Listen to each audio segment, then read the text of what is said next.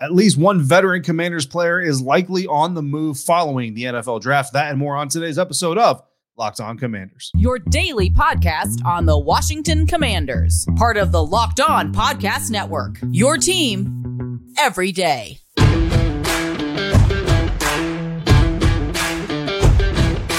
Welcome to Commanders fans of the Locked On Commanders podcast, part of the Locked On Podcast Network, your team every day. This is your daily podcast covering the Washington Commanders. Please subscribe or follow for free on YouTube or wherever you get your podcast so you always get the latest episodes as they drop. I'm David Harrison, credential member of the media covering your Washington Commanders for Commander Country, a part of Sports Illustrated's Fan Nation. You can find me there, here, or on Twitter at dharrison82, or you can text me anytime at 202 760 2644. Thanks as always for making Locked On Commanders your first listen or your first view today and every day. To my everydayers out there, special thank you to you for joining me all draft weekend and here as we continue our immediate reactions following the NFL draft class, kind of track every single ripple effect uh, that comes following the uh, the NFL draft every year, and especially this year. And to our new listeners, new viewers, appreciate you all coming through and checking out the program. Speaking of the future, a look of what the future might hold for the Washington Commanders from a source that was actually surprisingly accurate, projecting the future this time last year. But first, we had to talk about the salary cap ramifications of the NFL draft. Have multiple YouTube comments, Twitter uh, comments, uh, or whatever you want to call them. Uh, subtexters have been texting me about this very topic because at least one veteran player from the Washington Commanders roster is likely to be moving before training camp, really before rookie camp uh, if you want to get real about it, as the commanders do have to account for the addition of these rookies onto their salary cap. Typically, classes cost around $10 million in the first year. Uh, a Buccaneers bookkeeper a few years ago told me that's essentially how much money NFL teams kind of like to earmark ahead of the NFL draft for how much their class is going to cost them is about $10 million a year. Obviously, the higher you pick, the more expensive that's going to get, but roughly $10 million a year is an accurate number. Now, according to Spotrac, currently the Commanders currently are about $3.088 million under this year's salary cap and owe approximately $5.5 million against the top 51 salary cap from this year's rookie class. Now, what's the difference between the top 51 rookie or uh, con- salary cap and the regular salary cap? Well, the top 51 salary cap count towards counts towards teams having to get under that salary cap all the way up until the first week of the regular season. What it means is that the salaries that fall outside of the top 51 salaries on the roster don't actually count as far as salary cap compliance is concerned right now. Again, until the first week of the regular season. And then, even once the first week of the regular season comes in, your 53 man roster, your active 53 man roster is what counts against the salary cap, practice squad, and all that stuff. Those guys don't count. So, when you look at it that way, you have a 90 man roster usually heading into training camp, right? Only the top 51 salaries matter when you're talking about cap compliance.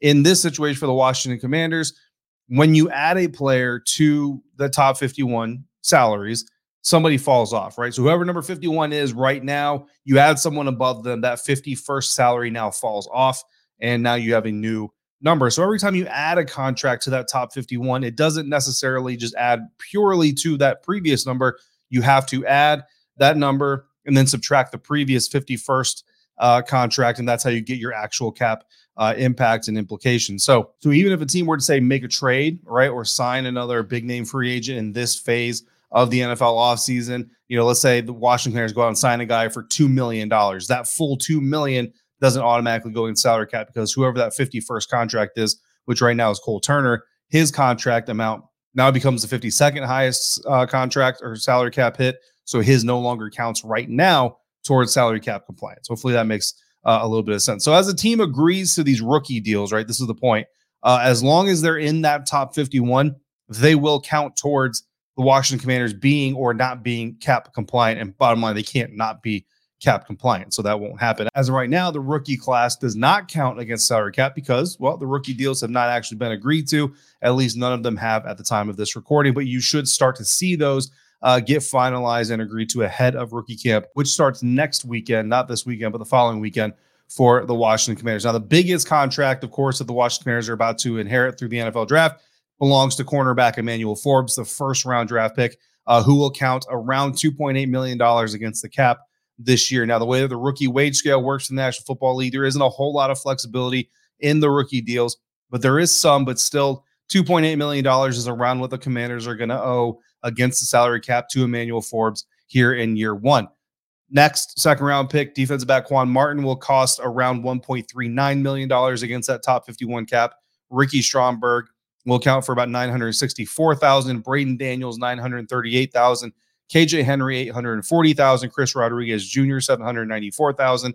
And Andre Jones Jr., 775,000. But those numbers aren't necessarily indicative of what the real cap number was is going to be because for example when you add ricky stromberg's 938000 to the top 51 remember that 51st contract previously now falls off so cole turner's number falls off and the cap consideration uh, is flexed a little bit similarly let's say that happens first and then quan martin jumps onto the books dax milne's salary would then be the 51st contract so it would fall off and the difference between quan martin's projected cap hit and Dax Milne's current cap hit is about $430,000. So Washington's cap number actually would only go up $430,000, despite the fact that Quan cost them 1.39 million. So because of that offsetting value, again, that's if those moves happened in that order. Uh, we have no idea or no way of really projecting when each deal will get done and agreed to. Uh, so that number will fluctuate, but that's just as an example uh, of kind of how that works. So that being said, when all is said and done, ultimately, the commanders are scheduled to be about $2.5 million over the salary cap, and they can't do that. So when those rookie signings come, that's going to put them over the cap, meaning they have to make corresponding moves to shed that money and get under the salary cap, become cap compliant once again. And it has to come from a top 51 member. Remember, if you release 10 guys all making $200,000 a year, which isn't impossible because it's below the league minimum. But let's just say it were possible. You release tw- uh, 10 guys making 200K, that's $2 million. It doesn't matter because those are all below the top 51. You have to release somebody uh, or move a contract from the top 51 in order for it to actually impact your top 51 salary cap. So, who are those prime candidates to move and free up that money? We're going to talk about three options coming up today on this episode of Locked On Commanders, part of the Locked On Podcast Network, your team every day. And we're going to do that thanks to our friends over at FanDuel. Make a fast break to FanDuel during the NBA playoffs because right now, new customers, you can get a no sweat first bet up to $1,000. That's $1,000 back in bonus bets if your first bet doesn't win. Every day, as you know, I'm taking the Nuggets every single day against the Phoenix Suns. Some of those are going to lose because the Nuggets aren't going to sweep the Suns, but ultimately, I'll make more money, I think, than I'll lose. On Tuesday, however, we have the Miami Heat as six and a half point underdogs, which I'm going to take that line against the New York Nets. Knicks, and we've got the Warriors set as five point favorites over the Los Angeles Lakers in game one of that series. I am going to take the Warriors, but I'm going to take money line on that one. I'm not going to mess around with uh, point spreads when you're talking about Steph and LeBron. Of course, on top of a no sweat first bet, FanDuel always has other great promotions going on, like a no sweat derby bet up to $20 on your favorite horse to win at the Kentucky Derby. Derby, and it's all done on a safe and secure app that is so user friendly, even I can use it. There's no better place to bet on all the playoff action than America's number one sports book. Visit fanduel.com slash locked on and get a no sweat first bet up to $1,000. That's fanduel.com slash locked on. Fanduel, official sports betting partner of the NBA.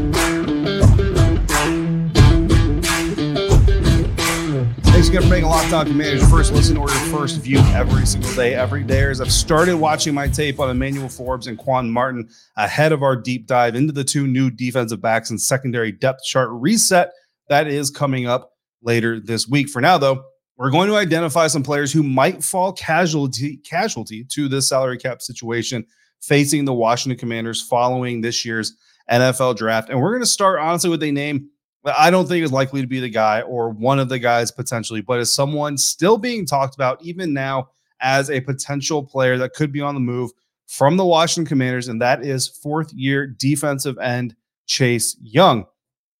There was tons of pre-draft NFL speculation and pre-NFL draft speculation. We covered a good amount of it here. Someone in the Houston Texans market wanted to trade the number 12 overall pick for Chase.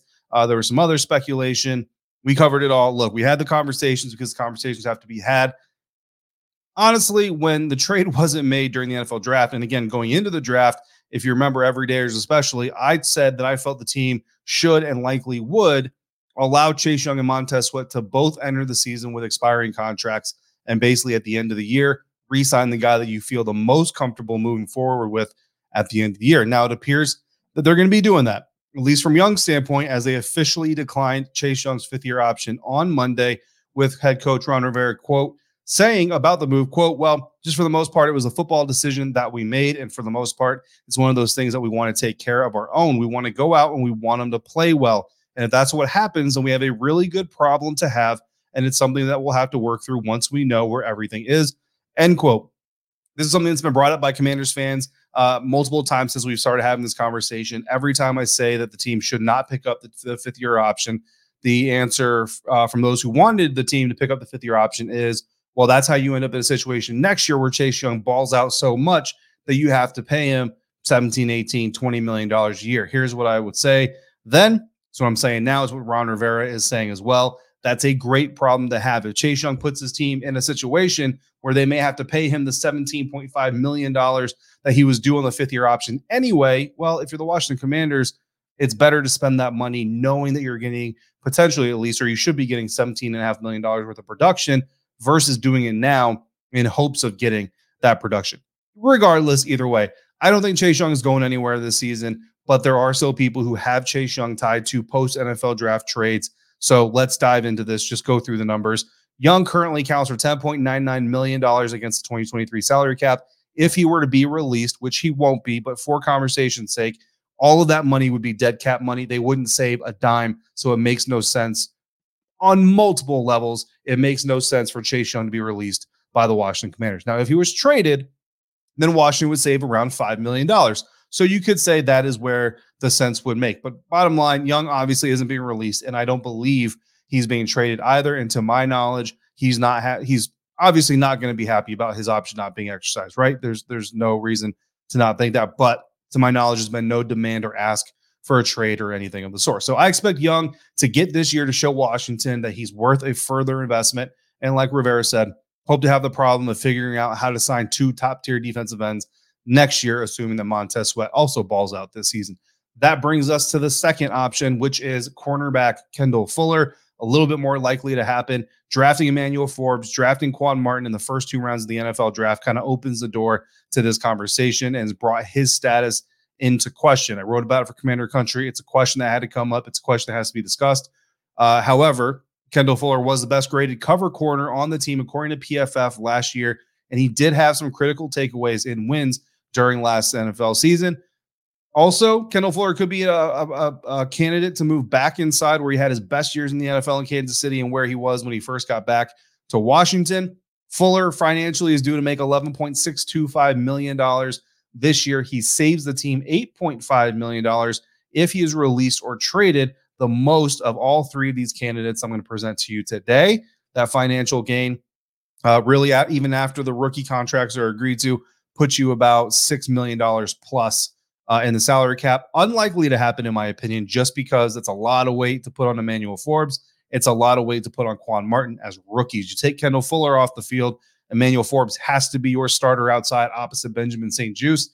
And now you have no option really to move inside if Quan Martin is out there. So Quan Martin has to stay inside and essentially battle that with Daniel Danny Johnson and Percy Butler for slot snaps. It takes away the safety net uh, for the Washington Commanders defense. Should either of those guys struggle or get injured, you really don't have a, a great option behind them in that case without Kendall Fuller on the field. That brings us to the guy that I think is the most likely uh, scenario. And unfortunately, it's also one of the sadder scenarios, and that is veteran center Chase Roullier, who's coming off of two years back to back suffering season ending injuries. Uh, the commander selected uh, Arkansas center Ricky Stromberg. They signed free agent center Nick Gates from the New York Giants. Between Gates and Stromberg, the Commanders are only on the hook for about four and a half million dollars against the cap for their starting center. You go back to Ron Rivera's uh, conversation about having some young guys on the roster and what that allows you to do from a spending standpoint. If you can continue forward with these young centers, develop Stromberg, lean on on Nick Gates, Roullier alone counts for almost three times that amount. He counts for $12.42 million against the cap this year. He's 30 years old. He's coming off the back to back injury seasons. And he saves the team. He does have a bigger dead cap hit than Kendall Fuller, but he still saves the team $4.32 million if released or traded. So, since Washington only needs $2.5 million, unless they go out and add another free agent uh, or trade for another uh, veteran player, the most sense here makes Roullier. Again, with Gates, you have experience at the position in the NFL, and you've also got experience from somebody inside the division. Nick Gates has played against the Eagles. He's played against the Dallas Cowboys. He obviously knows the New York Giants very well. So he's a guy that he is that built-in safety net that you don't have if you move Kendall Fuller.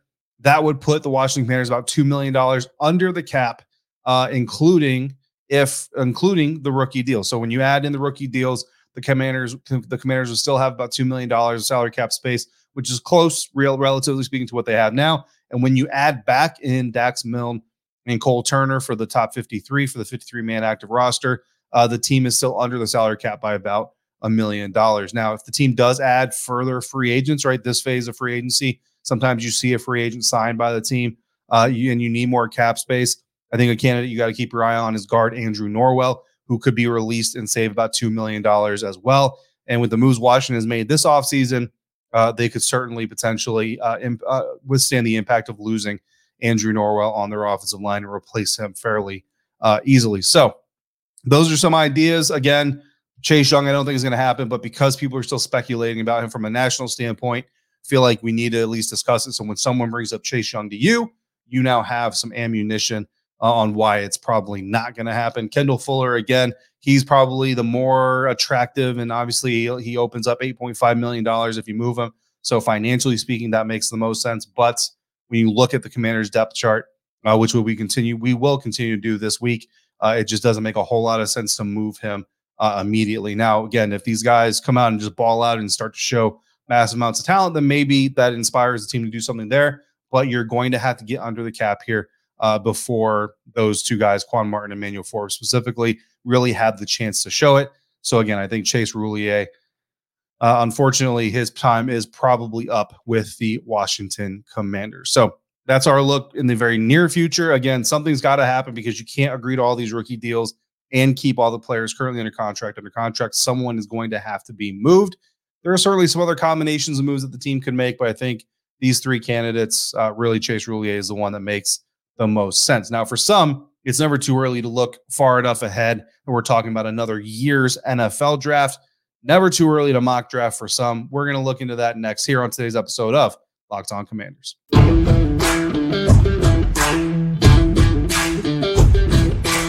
a look at a PFF way too early 2024 mock NFL draft by Max Chadwick.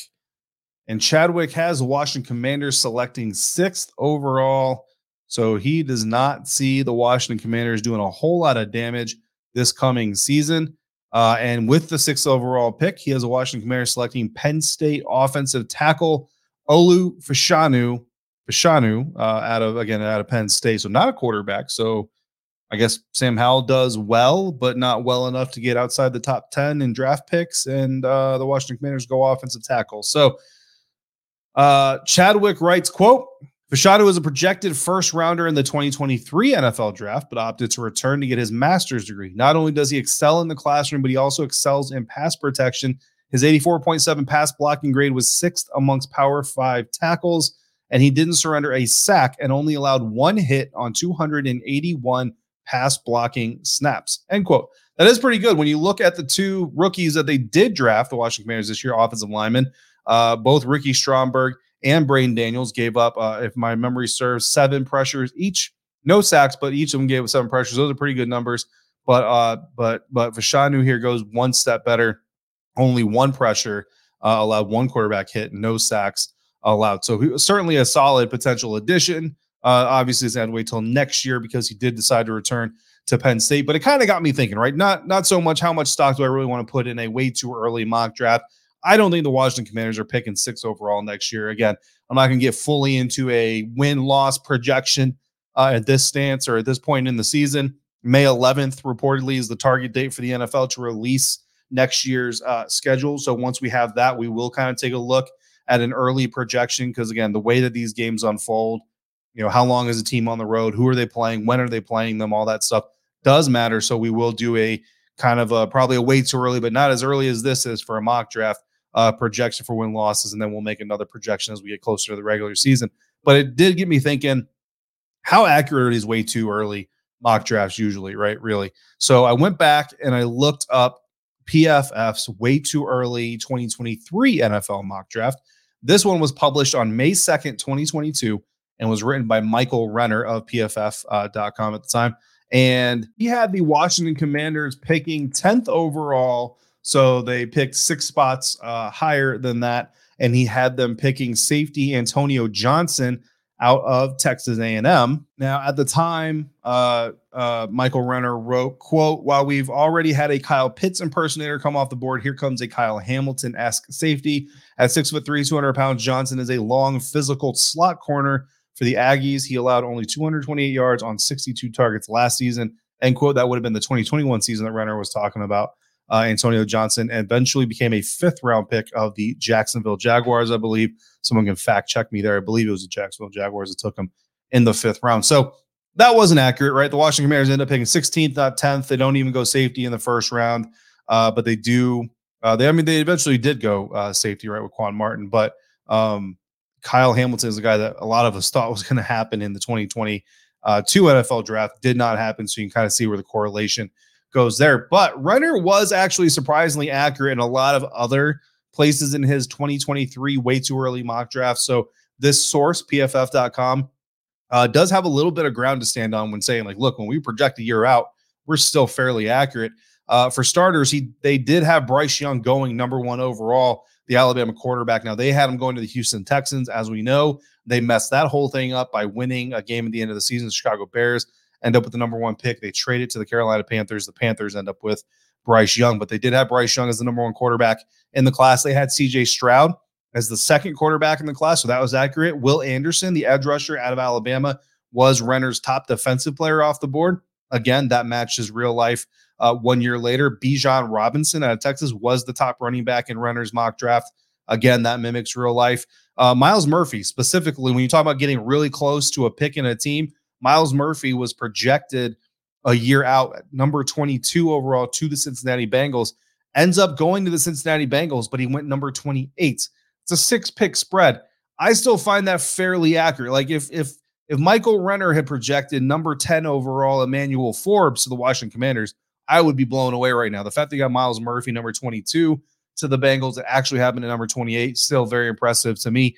And 15 of his 31 first round picks made it into this year's first round uh, of the real life NFL draft. So again, to me, it's pretty impressive. Now, I'm not telling you to go out and, and buy yourself an Olu Fashanu jersey just yet for the Washington Commanders, but uh, you know, if if if PFF is saying that Olu Fashanu is a first round projected tackle last year and this year, uh, probably a pretty good chance if he stays healthy that he is uh, one of those types of guys. So maybe you want to watch more Penn State football than maybe you normally do. In the meantime, I just thank you for coming here and watching Locked On Commanders with me. I make I thank you for making Locked On Commanders your first listen or your first view every single day.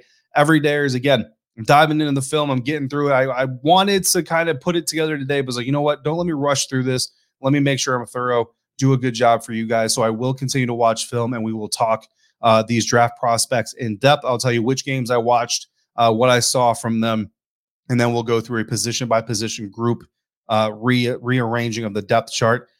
See if I can get some predictions right uh, myself. So we will continue that this week. In the meantime, if you've got questions forming from this year's NFL draft or anything moving to the future, send them into email at lockedoncommanders at gmail.com, on Twitter at dharrison82, in the YouTube comments, or text me anytime at 202 760 2644 via subtext. Signing off for today, I'm David Harrison, staff writer for Commander Country Park Sports Illustrated Fan Nation, credential member of the media covering your Washington Commanders, and more importantly, hanging out with you five days a week. Till we speak again, if you're out and about, please be safe, be kind to one another. And I'll see you right back here next time for another episode of Locked On Commanders, part of the Locked On Podcast Network, your team every day.